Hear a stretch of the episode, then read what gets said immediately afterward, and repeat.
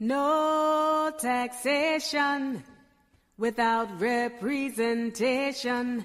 200 years of exploitation in the capital of this nation.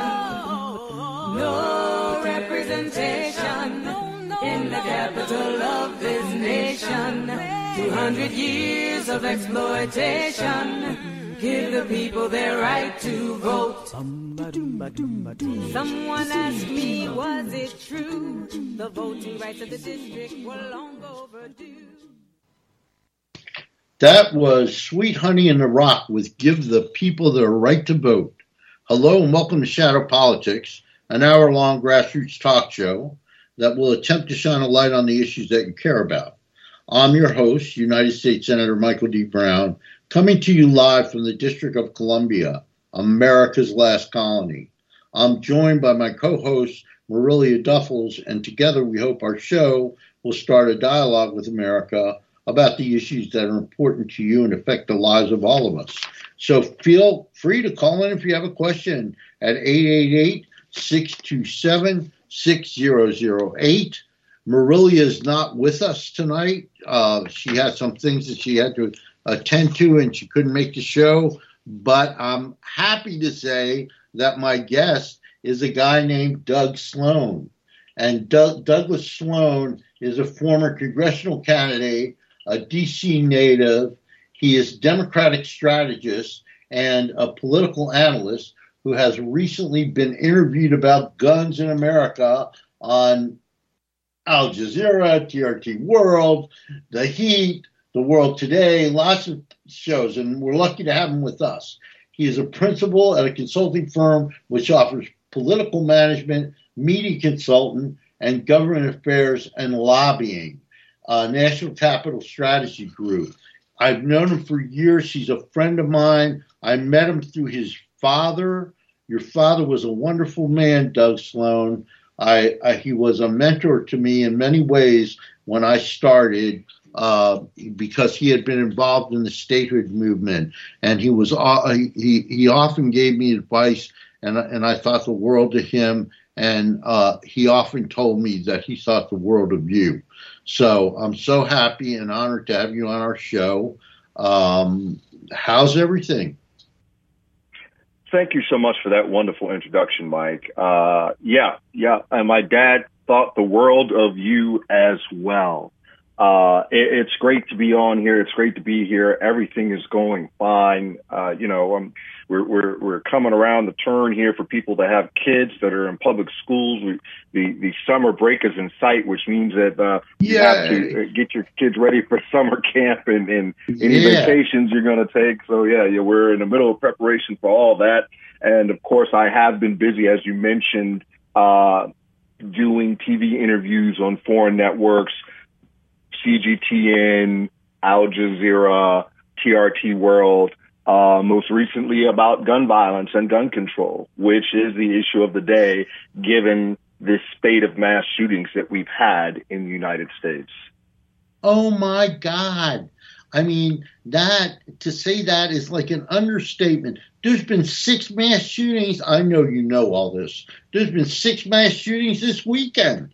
You know, the latest yeah. one, Phil, latest one I've heard about anyway in Philadelphia, and I don't know that they've gotten to the bottom of that, but it seems like a couple of per- people were just, you know, went into a crowd and started shooting. I mean, this stuff is crazy. So uh, it's, um, uh, yeah, I want to talk about guns, but first, let me ask you, how old is that little boy of yours? When Doug, when you first camp- campaigned, he had the best looking little baby with him. Now, was that really your baby, or did you just hire him because he made such a great he made such a he made such a great prop? That's what I'm telling you. The first time I saw him, I said I was campaigning too, and I said to my wife Pat, I said we need to get one of those. We need to get a baby right now.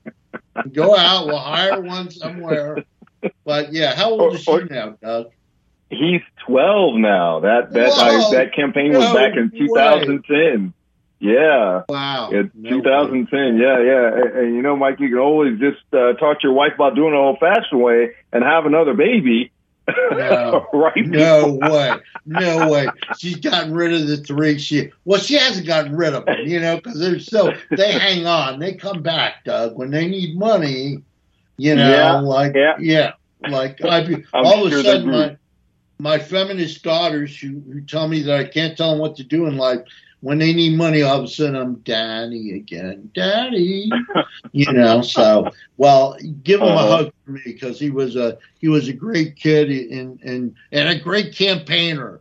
Uh, so Yes, he anyway, was. Let, let, let's let's move on and talk about guns. I mean, do you have any sense? Of, I I see that Congress is considering all these different little tweaks. The assault weapon, well, they're not they're not considering it looks like the assault weapons ban is off the table, but these red flag laws and expanded background checks. But why not assault weapons? Who needs an AR-15 rifle? You don't. You absolutely do not need an AR-15 rifle, uh, assault rifle. You know, the funny thing is they did an assessment of those AR-15 rifles, the Armalite rifles, uh, uh, back in Vietnam.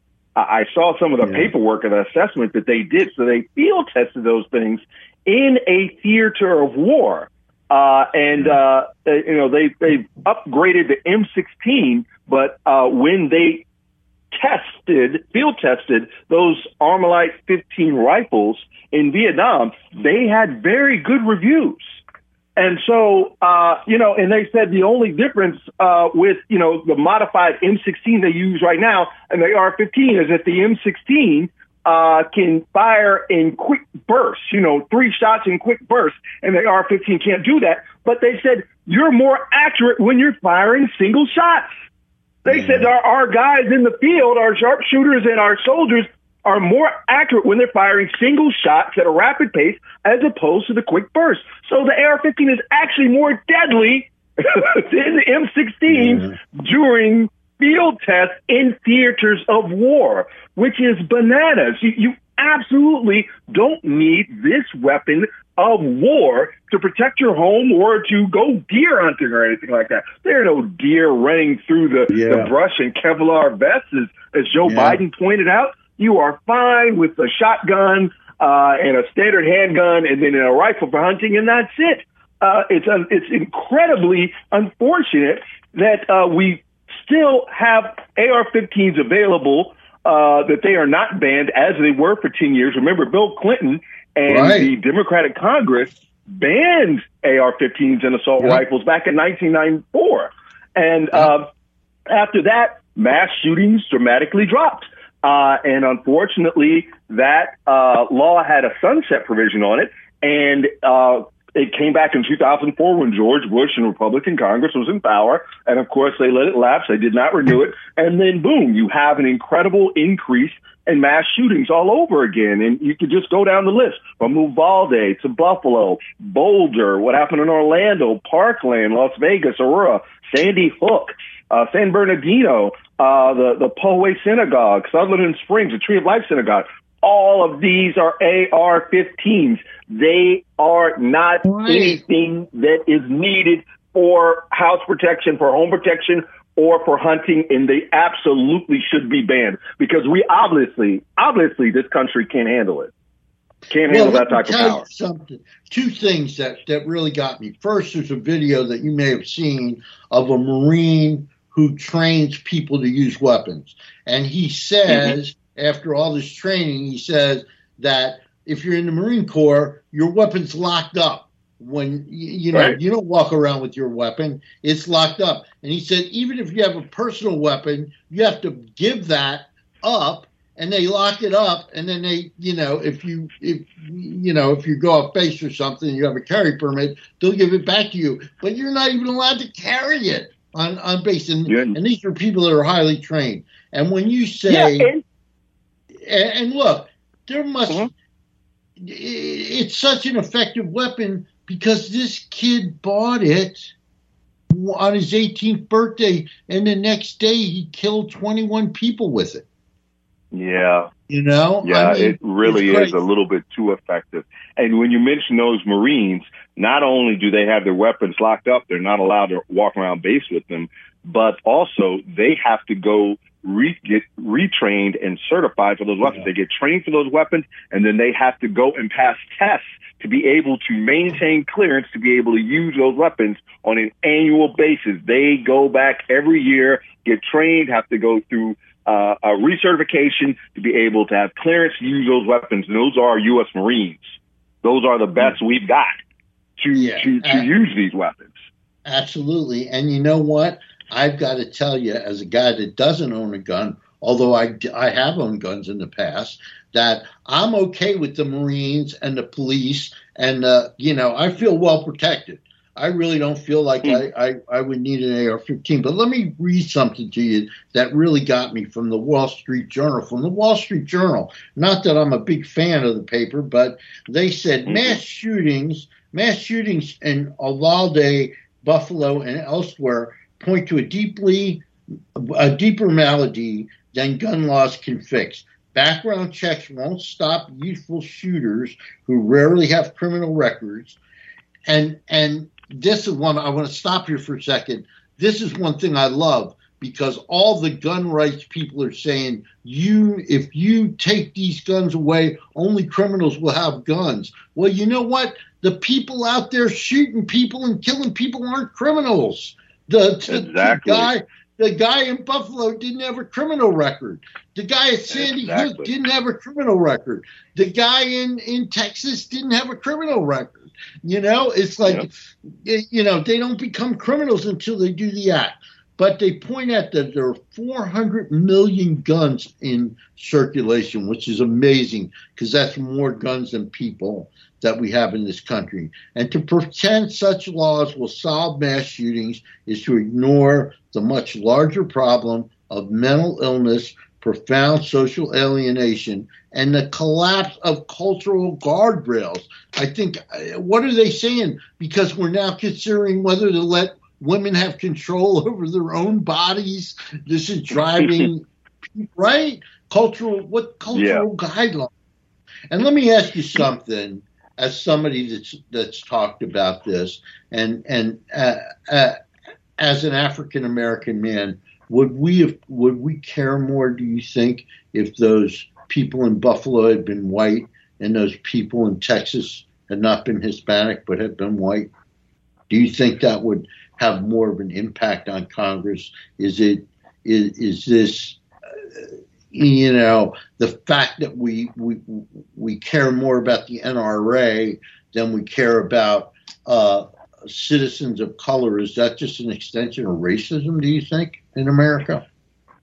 Uh, I think it is an extension or a manifestation of uh, the systemic racism that exists in this country and the institutionalized racism to a degree. Uh, we saw uh, a bunch of little white kids get shot in Connecticut Yeah, uh, in did. Newtown, and that was horrific. And Congress didn't act. Uh, this shooting That's was true. worse. Uh, more children were killed.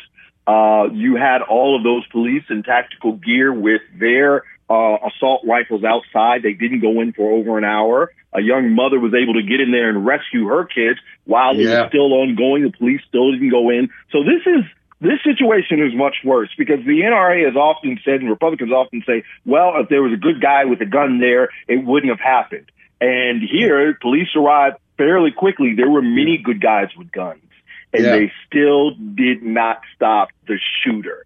So that is a fallacy. Uh, that is a red herring drawing attention away from the real problem of the high proliferation of guns in this country.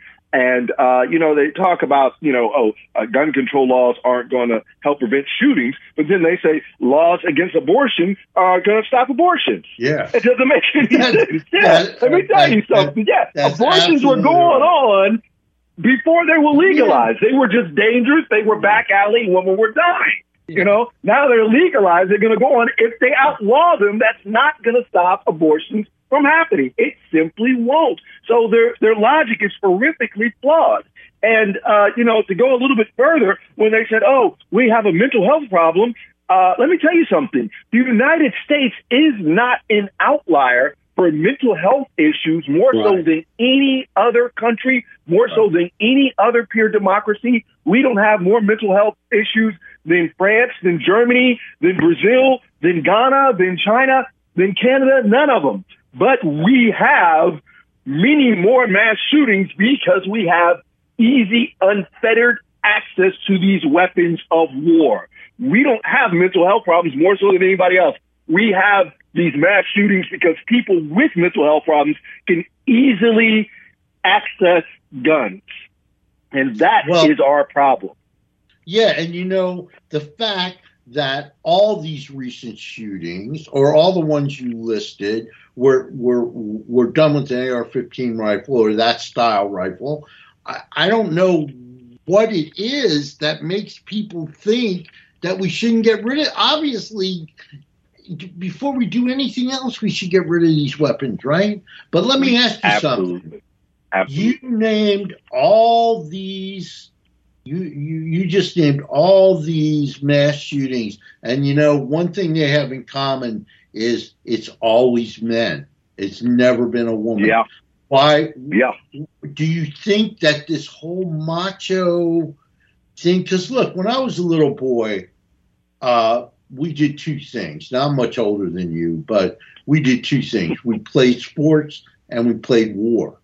We chased each right. other around. We used to have these endless battles where, where you know, you get shot and you go, and some your friend go, "I shot you," and you go, "No, you missed me. Oh no, you only wounded me. No, I shot you in the head. No, you didn't. You got me." You know, that was mostly the mm-hmm. game was arguing about who shot who. But we were enamored of guns as as kids. Are we too much as a country and a culture? Do you know? Because I travel around the world, and and and people don't feel the same way about guns that we do in the United States. Men in England, men in India, men in many countries that I've been to don't have that same kind of macho, if you want to call it macho, uh, attitude about having a gun. You know, and uh, do you think what do, do we need to change the culture? Do we need to, you know, think of, of think of portray guns as bad rather than benign? Yeah, well, uh, that that's a problem regarding men, regarding mammals. Uh, the, the, the male mammal is always bigger uh, always more aggressive, always more prone to violence, uh, from humans to lions to bears to uh, orcas, uh, pretty much every mammal, you know, not a fish or an insect, but mammal, the males are much bigger and much more violent and more aggressive. Uh, you have to remember, you know, for all of the modern technology that we have and everything that we've been able to accomplish and achieve, we are still animals on this planet. Every living being outside of a, a tree or a moth or, you know, uh, uh, uh, something that's plant life is an animal. So we all share uh, common characteristics and mammals in particular, male mammals share common characteristics where we do. We trend towards violence and aggressive behavior. And we have it in this country. We have this fetishization uh, uh, with guns. We we have this obsession with guns, and yeah. uh, like I said, the Republicans and the NRA say, "Oh, it's our God-given right because of the Second Amendment," which is wrong. which is wrong. Which is it's a, a, a horrible interpretation. oh my yeah. God, it's a horrible interpretation of the Second Amendment because, uh, and and I, I could just read the Second Amendment off to you. It says a well-regulated militia being necessary to the security of a free state, the right of people to keep and bear arms shall not be infringed.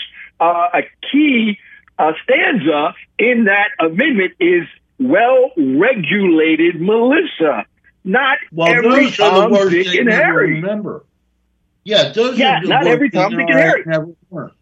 Right, and then and, and then these Republicans and NRA they forget that you know the Second Amendment was ratified in 1791. They yeah. were using a standard flintlock rifle that took about two minutes to load. It, it didn't even fire bullets. Bullets didn't come along to the 1830s. Uh, they were first used in the Civil War. So the weapons that they used were incredibly different. And the Second Amendment, it's, it's, it's mind boggling to me uh, how people want to say, oh, the Second Amendment guarantees me a right to bear arms. Well, no, it doesn't. It, it guarantees you, if you are a member of said well regulated militia. And the Constitution specifies said militia, Article 1, Section 8, Clause 15 right. and 16, they outline what the militia is supposed to be. and, right. and, it's set up as, as a reason for militia is to preserve the Union in case of invasion and not to protect against government tyranny. In case of invasion, there was no standing army. There was no Air Force. Right. There was no Marines. There was no Navy. We didn't even have police force. So the, the Second Amendment was set up to protect, preserve the Union in case of invasion, in case uh, Great Britain came back and had one more shot at us. that yeah. was so every able-bodied man can grab a gun and preserve the Union, protect the country. And then it even goes in clause, clause uh, 15. It says to suppress insurrections. Here, I can read off clause 15. It says to provide for calling forth the militia to execute the laws of the Union, to suppress insurrections and repel invasions. And then clause 16, it clearly outlines who will form said militia. It says to provide for organizing, army, and disciplining militia, and for governing such part of them as may be employed in service to the United States, uh, as prescribed by Congress. Congress are the ones that will call for, and I paraphrase, I paraphrase that a little bit, Congress are the ones that will call forward and organize said regulated militia. It says uh, uh, appointment of officers, authority of training militia according to the discipline prescribed by Congress. That's in clause 16. I'm at a loss as to all these Republicans and NRA that say, oh no, it's so that you can protect against government tyranny. It doesn't say that anywhere in the Constitution. Or founded, the founding fathers didn't say that at all. So well, it, what they're saying that- is just they're just twisting and turning the, the, the Second Amendment to suit their narrative, but they, they just don't have any evidence to back up what they're saying. And it's, it's, it's pathetic. It's, it's horrific that they've managed to make it this far, uh, twisting the words of our founding fathers to suit their narrative so that they can cling to their guns and ammunition uh, at the same time endangering the lives of innocent people in this country more so than anyone else because this mass shooting thing is a uniquely American phenomenon. Yeah. We're not well, seeing this in other countries. We're seeing it here. And it really is tragic. Well, and let me point out that you, in your reading, you mentioned to protect Congress against insurrection. Well, that's really not working out real great now, is it? Uh, the, the, the protection against insurrection. And and who and who are the guys that, that, that went up there to cause the insurrection? The damn, you know, the the Republicans, Republicans the Trump, yep. the Trump people. Yeah, and you know, I get this all the time when we talk about statehood uh, Doug, where people say, and I know you know this, they say, well, this is what the founding fathers wanted. And I, you know, my traditional response to this is, first of all, it's not what they wanted, but but to say to them, what the hell do I care what they wanted in 1776? You know, right? Uh, democracy changed. Right, democracy is based on you guys. You, you can't tax us without giving us a voice in the government, and and you know, so this this reliance on on this this is what the founding fathers wanted. What moron on the face of the planet can believe that the founding fathers were saying, well, you know, someday if they invent a rifle that shoots 136 rounds a minute, we want, you know, mm-hmm. we want to make sure that everybody can have one. You know, it's crazy. Exactly. And it's but nuts. the thing that gets me is how did we let I don't know how we let the NRA morph this narrative because every one of those gun rights people that I talk to, Doug, believe exactly that what you just said that that their gun is there to protect them from the government rather than as the Second Amendment, uh, you know, uh, meant to accomplish uh, to protect the government against uh, foreign invaders or even domestic invaders. Uh, uh, yeah, it's just crazy. Exactly. and and, and I don't know. Insurrections. I'm I'm I'm I'm embarrassed at Congress when 80% of Americans believe in background checks and 70% right. 70% support a ban on assault weapons. Why these pusillanimous you ran for Congress, why these pusillanimous Uh, uh, bureaucrats up there can't uh, you know, muster the intestinal fortitude to say, yeah, we got to bring back the weapons ban. You know, I know it's an election year, but you know, and and look, we we've even had friends. These guys are so powerful. We have to do something to mm-hmm. organize people to stand up against them because we've even had friends like Mark Warner. Mark Warner's a guy that I worked with for years, and he he was a Mhm. friend to the people in the District of Columbia, but he didn't sign on to the statehood bill for the longest time because the NRA said anybody that signs on to the statehood bill, we're going to come after.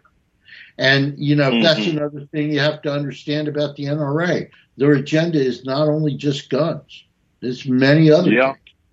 But, but That's guns right. That's right. are the vehicle that they uh, guns are the vehicle that they use and you know I, my heart is just broken you're a dad uh, now, now do you have more than one child you have more than one child now don't you doug No, no, I just have one boy. oh, you just have- Everything, Boy, everything's riding on him.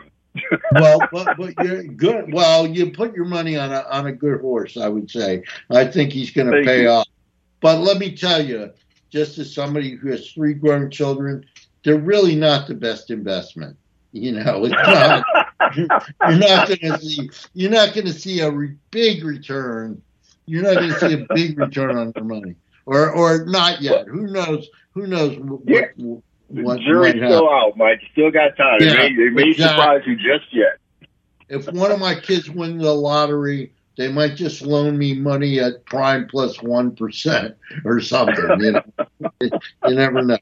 But um, uh, yeah, I, I mean, you know, how what a horrible, horrible thing. I mean, now that you have a twelve-year-old, you know what a third grader and a fourth grader look like.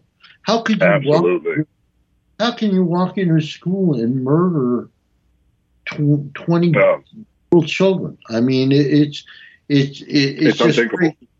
And when I was a kid, there there definitely is a mental health issue. We understand that. When I was a kid, Mhm. there were plenty of guns around. All of us had Yeah. access. Our fathers fought in the Second World War, and we all had access to guns. But nobody ever thought about going into a shopping center and shooting people, or walking into a crowd, or a, a damn church, or a or a Yeah. or a school. I mean, oh my God! We had Yeah. a guy, a woman on last week, um, who's a professor at American University, and they study people that are involved. th- They study the shooters and people that Mhm. fall into this category. And the last thing she said to me, and I'm sorry that we didn't get a chance to explore it. We're going to have to better get her back on the show. Is that these guys? They their research has found that most of this is uh, rooted in misogyny. And I really, Mm. I'm not exactly sure how I get that, but I do. Right. You know, the the shooter in Connecticut and the shooter in Uvalde both shot. One of them shot their mother, and the other one shot their grandma. That's how Yeah. they started Yeah. this thing. So I don't know Grandson shot his what. his I mean. I'm I'm really interested to find out what that's about. Well, let's move on from guns to something else that I know that you know about. Uh, if you feel any qualms about talking about this, you can tell me. But let's talk about Mhm. local politics. You Oh, ran you, you ran against Eleanor Holmes Norton and you did well. And I love Eleanor Holmes Norton and respect her, and I know you feel the same way. Uh, Mm-hmm. Is it time for Eleanor to leave? Is this the last? Uh, I mean, physically, well- she's slowing down. Mentally, I think she's as sharp as she's ever been. You know, I mean, when I talk to her, Yeah. when I hear her in public, she's still sharp as a knife. Uh, Uh-huh. You know, but is it time for? Is it? Oh, well, I think so. Uh, and we've like been having. 82. I'm sorry, didn't hear that last part? I think she'll be 82 or 84 if she runs not just this time, but next time in in in Uh, no, no, sir. No, sir. She turns 85, uh, I think, next month. Wow! So she'd be 87 running for Yes. reelection. But Yes. we all we, we all remember the senator from Virginia, West Virginia, Bob Byrd. I mean, he Mhm. was an amorphous. He was an amorphous shape in a wheelchair. The last time I heard him vote, Doug, they brought him in for a vote, and I was sitting in the gallery, and they were they were counting the yays and nays, and he went, Ugh! and his Wow. the, the guy pushing his wheelchair went, yay. You know, I'm like, hey, Bob, wow. you know, isn't Yeah. it time for yeah? So is Eleanor? Is she going to die in? In uh, not that I, I- wish I- her any ill well, but Yeah, you're not wishing anything bad on her, but I, is she, she in all likelihood, in all likelihood, she'll leave that seat uh, feet first. Uh, yeah, we we we and, and, and other uh, DC political prognosticators have been saying this for years now. Since the last time I ran against her, she was in there Yeah. 20 years when I ran against her, uh, uh, 12 years ago, and now she's been in there 32 years. and Yeah. uh, you know, uh, it's just uh, it's it's a heavy lift to run against her but uh, but it's it's really an interesting phenomenon because when you talk to people on the street and you you ask them, well, what has Eleanor done? Can you point to something that she's Yeah. done that has helped your lives? And everybody comes up blank. You know, they just say, well, she's uh, down there fighting. And, then, and you know, you know, I was always one to say, well, what has she accomplished when I was debating her? Uh, you know, I was like, listen, she hasn't got anything done. She has not been able to move the ball uh, significantly forward on the critical issue of statehood. And then she would counter, she was like, yes, but we got so close with this and with that. And I would come back and say, no, uh, close only works with horseshoes and hand grenades, lady. We Yeah. need results here. It's been 20 years. And that was Yeah. me 12 years ago saying that. Uh, she hasn't been able to forward the ball any further in the last 12 years. So, yeah, Yeah. we definitely need uh, someone new in that seat, just a, uh, a new outlook, a new set of eyes, a fresh approach, uh, someone different. Uh, but you know, we just haven't. Uh, there's two people that ran against her this time, or rather, they're running against her, Yeah. running against her. And uh, I mean, I, I, I can't even remember their names. They haven't really been out.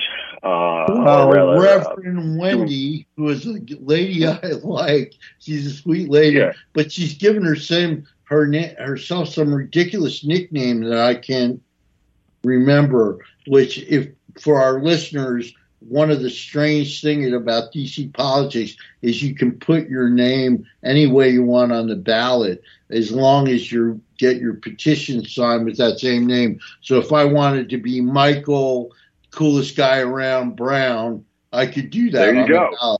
Or Michael, you know, Jesus sent me, please vote for me, Brown. I could do that. And she's got Yep. I forget what hers is, but it's it's a ridiculous monitor. I like her. I'm I'm sorry. Yeah, Eleanor's going to win in a lines uh, Yeah. in a landslide. But you're right, and I think of a story that Pete Rose told. I heard Pete Rose tell this story where he went to his manager a- at his rookie year, and they said, "We're cutting your salary," and he said, "What do you mean?" And he said, Mhm. "Well, we're going to have to cut your salary so much." And he said, "I was rookie of the year." I hit 220 home runs or something. I was Right. National League Player of the Year. And after outlining all this stuff, the coach said to him, What place did we finish in? And he said, Well, well we finished in last place. And he said, We can finish in last place without you. You know, and that's true, right? We can finish in last place without you. If you're not accomplishing um, and by the way, I don't, don't mean to digress, digress here, but I have to say this. I've been a Washington football fan since I was 12 years old.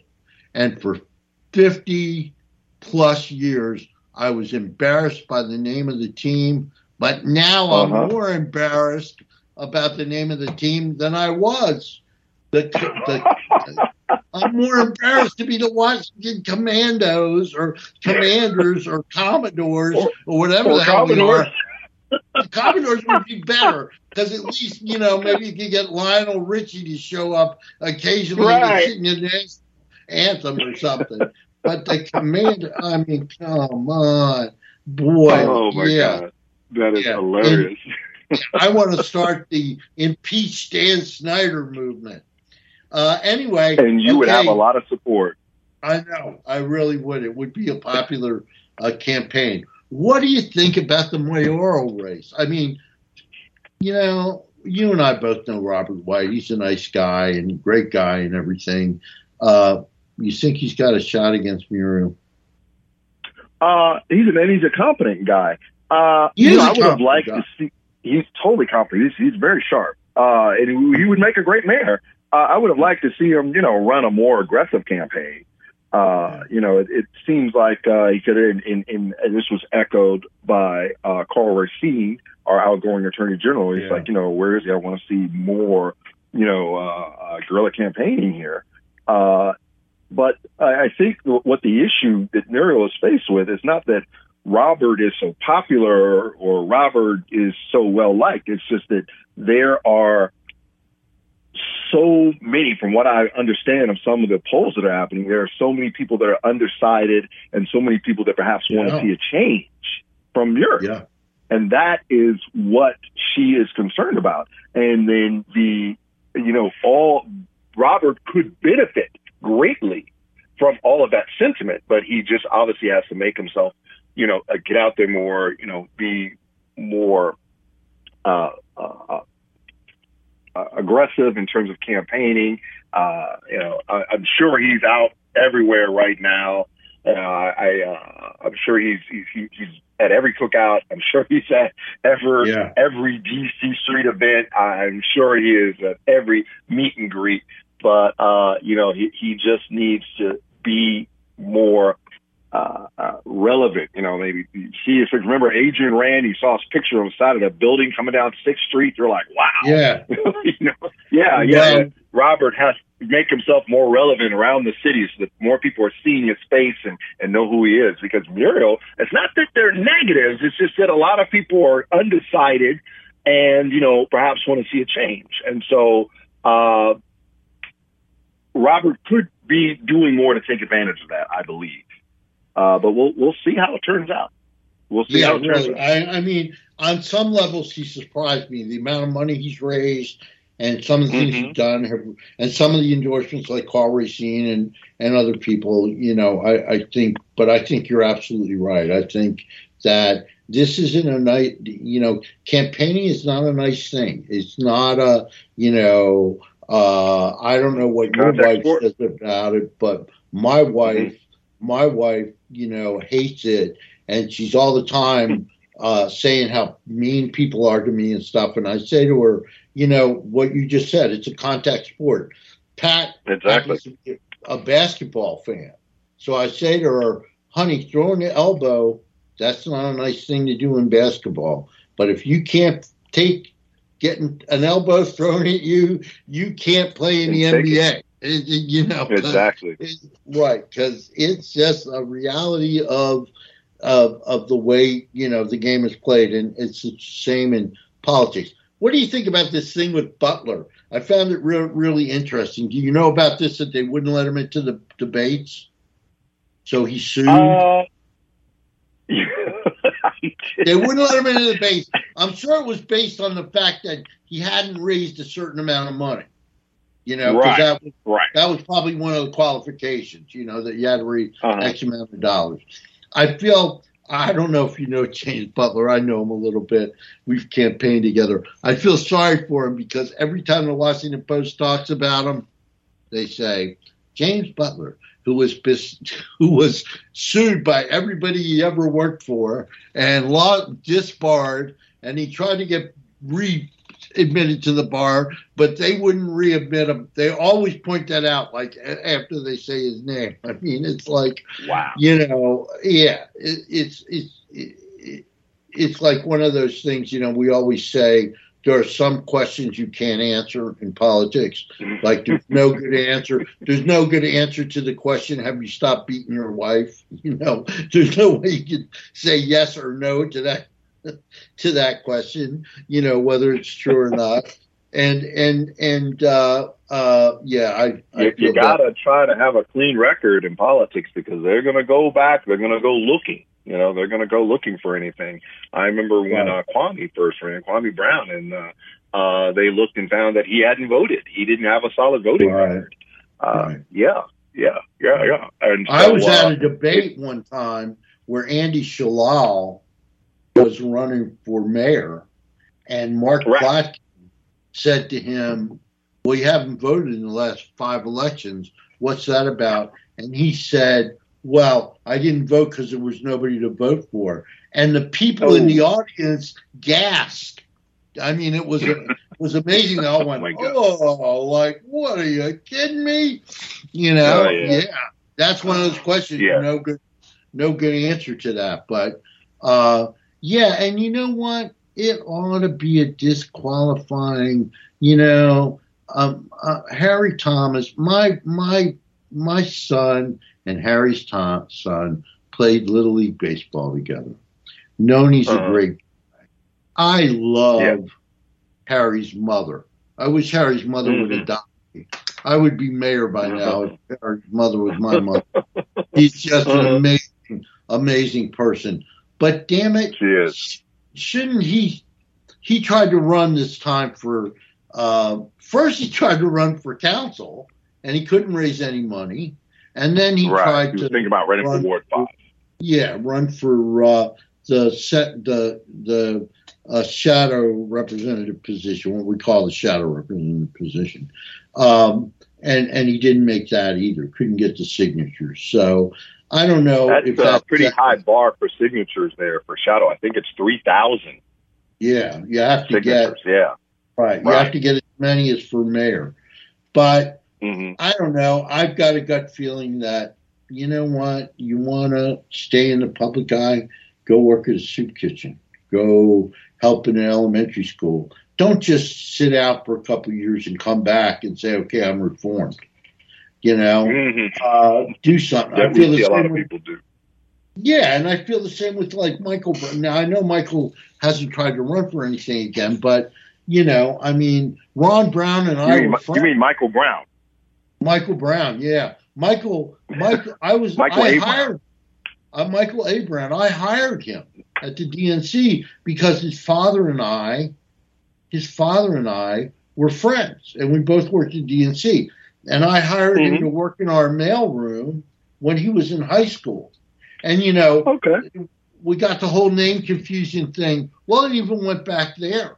What he called her Alma called one time, Ron's wife, and asked for mm-hmm. Michael Brown, and of course they put him into put her into my office because I was I was on staff, right? And she says right. to me, Michael, bring home some bread and milk. And I'm like, who the hell is this? And she says, Is this Michael Brown? And I said, Yes. And she said, Well, stop screwing around, boy. This is your mother and I and, and, and, and I laughed and I said, no, I don't think so. I think, and we figured it out at that point. But then Ron, Ron, who didn't know when to leave it alone, Alma wasn't that much older than me, and every time mm-hmm. she was around and I was around and Ma, um, Ron was around, he'd say, "Don't forget to say hello to your moms," and I'd be like, "Ron." She thought she didn't think it was funny the first time he said it, so, like the tenth time you said it, it's probably not going to think it's funny either. But his father was a great, great, great man. Yeah, real, really, yeah. yes, he really was. one of the Ron greatest Brown. guys I ever knew in politics. Yeah, he was. And my humble opinion of Ron Brown is that if he hadn't been killed in that plane crash, he would have been the first African American president. Um, There's a good chance. Uh, yeah, I think there's a good chance. He had, he had it all going on, you know, Harvard mm-hmm. education, uh, head of the judiciary, you know, counsel to the judiciary committee, but was also mm-hmm. ROTC, you know, right? He had done and and his father. I don't know if you know about this, but I think our our this might interest our listeners. His father ran the hotel across from the Apollo Theater.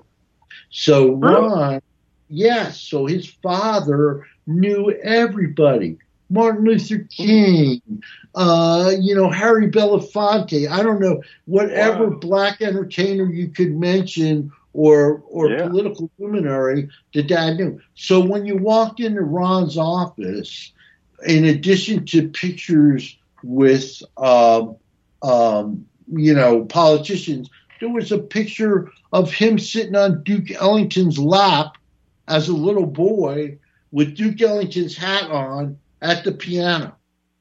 You know, there were, you know, he just, he had all the connections. And if Ron Brown said something and shook your hand, it was mm-hmm. just like having a contract, man. That his yeah. handshake, his word was good as gold. If he said, I'll take mm-hmm. care of this or I'll do this, was good as gold. Well, we got we got like 14 people running in Ward Three. We got you yeah. know, I feel like about only six or seven people in Ward Five. Yes, six or seven people in Ward Five. What about mm-hmm. uh, uh, what about our former council member in Ward Five? I mean, don't think he got a raw deal. I mean, I support Brian Schwalb, who's running for uh, attorney general, but you know he he got screwed on that by Spiva.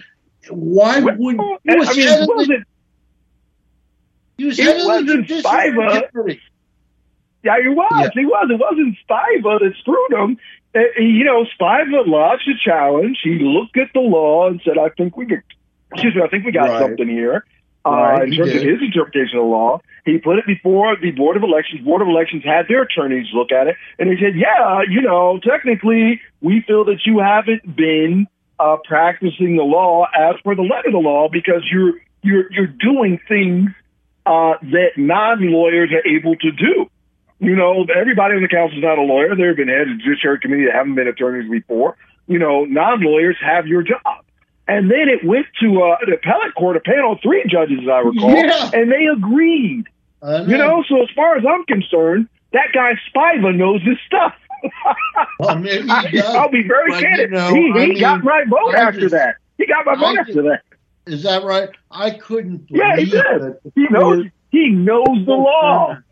Well, you know what? This is what I would say, and I don't know. I wasn't involved in the case, but I'm like, who gives a damn? We're the District of Columbia. We don't prosecute our own crimes. So who cares if you were out there defending people? You don't get to do that in the District of Columbia, you know, unless you're a federal prosecutor. I mean, that's part that's of the damn problem, right? And, and right, but right. yeah, but yeah. that was I thought that was a, quite a quite a harsh decision. But uh, it, you know, it was. But you know, the, the, the lawyers at Board of Election Ethics agreed, and then they took it to the courts because you everybody thought, oh well, the courts are going to shoot this down. Right. It's not going to be a problem. That's what I An thought, appellate yeah. court, appellate court agreed. I was like, hey, you know, that that guy Spiva, he knows his stuff. Uh, he certainly, he certainly Kenyan, surprised yeah. Kenyan. I guess, should have looked into that a little uh, deeper and perhaps should have got uh, a legal opinion or a judge's opinion on it before he decided to run because it, the, the seat runs concurrent with his seat. So now he's out of a job. He's back right. into the private sector, but he's out of, right. uh, uh, public eye. And uh, yeah, he, he definitely should have uh, checked into that before he jumped in feet first. Well, and that's the thing about Robert too, is that Robert doesn't lose his job, and he'll be Absolutely back to not. fight again. He'll live to fight another day. You know, if he doesn't win. Um, if he so, doesn't win, uh, that's right. Safe you know, position. and I also feel that some of these people, Doug, not necessarily Wendy, but I can't remember the woman that ran against Eleanor last time. I think some of these people are running against her. Kim, I believe. Oh, right, Kim, Kim. Kim, Kim Ford. Kim Ford. Kim Ford, and she ended up with Yeah. a great position. Position. I sit on the board of directors of a multi-million dollar foundation that puts money into nonprofits in Washington, and she runs one Mhm. of the b- very prestigious nonprofits. So she ended up doing well, but um, you know, I think some of them see it as a placeholder because they say, "Well, I'll run this time." um, and you know maybe I'll run again because Eleanor's not going to be there forever. But but it's such an arduous thing to do, isn't it? For to to, oh my God, to you run know. for office. Yeah, especially uh, citywide, it is a heavy lift. It really is. You're you and you have to appeal to all these different constituencies across the city, uh, and go deep in southeast and deep in northwest and Right. deep in the northeast. Yeah, yeah, you're you're leaving your comfort zone here. Uh, I've run both ward. You know, I ran Vincent Orange's two successful campaigns, and two times he was Yeah. successful at large, I ran his campaigns, and of course, I ran for Congress at large, and then I ran for Ward Four uh, one time. And it's a big difference running a ward campaign and running a citywide Oh. campaign. uh, Yeah, yeah, you really got to spread your resources and make sure that you have your money. You're able to generate enough revenue to be competitive. And uh, yeah, you you know as well as I, it is a heavy lift. You're you're all over the place all the time. and now they've changed things. The last time that I ran in 2018, one of the Mhm. things that that was most burdensome to me was that there was an early voting place in each of all eight wards. There were nine of them actually, eight wards plus you know the main, and and I had to have people at those polling places. I had some volunteers, but I had to pay people to be at those polling places for whatever the 10 day period every day, blah, blah, blah. Now they have 40 or f- more than 40. So that's And they have really- mail-in voting. Yeah. Yes, and and that's really burdensome. It really, I think, the more early voting and the longer you extend it, the more that helps the incumbents. And I think that you know the proliferation of voting booth of early voting places, uh, I think, really does help incumbents. Well, one last word before we leave, since you did work on Vincent Orange campaign, what do you think about Vincent Orange this time? Does he have a shot? Oh, I think he does. I think he does because he is the only candidate in the race that's a former council member. Uh, he's former council member for Ward 5 and at large, but he's also former council member for Ward 5, so he has great name recognition in Ward 5. And uh, I, there's a good five or seven people in that race, I believe. So Right, there are a lot uh, the vote's going to be split. Yeah, the vote's going to be split. And it's not, you know, you get 2,500 votes uh, in Ward 5 with the split vote, you could pull it off. Yeah, you could Yeah. pull it off there. Every 3,000 votes, you could pull it off there with the split of the vote. So, uh, yeah, yeah, I think he's got a good shot. I think he's got a good And- shot, but we'll we'll see. Yeah, and you know, just on a personal level, that wouldn't bother me one bit. Vincent Orange was one of our best friends. He was one of our best friends on the council. He he he you know he yeah he swung for he you know he swung for us and he, he he fought for us and and he was a statehood supporter. He he actually resurrected Emancipation Day. So That's uh, right. You know, uh, so yeah, great guy. Well, Doug Sloan, we're out of time. I can't believe it. You've been a wonderful guest, and and I hope we have you back again soon. Hug that little twelve year old as much as you can because before you know it, he'll be telling you what He's to up- do. Yeah, exactly. and- We're up and out of the house. yeah. Thanks for having me on, Mike, and, and definitely say hi to, to the wife and kids for me, and, and Yeah, I will. For, I thank Karen for reaching out and putting all this together. Okay. Thank you, Doug. Sloan. Uh, hope to talk to you soon. Uh, and folks, we'll see you next week. And you know, we always leave a song at the end of the show. Uh, uh, unfortunately, this is from this is all I can feel since the shooting. Uh, here's Darkness, Darkness by the Youngbloods. See you next week.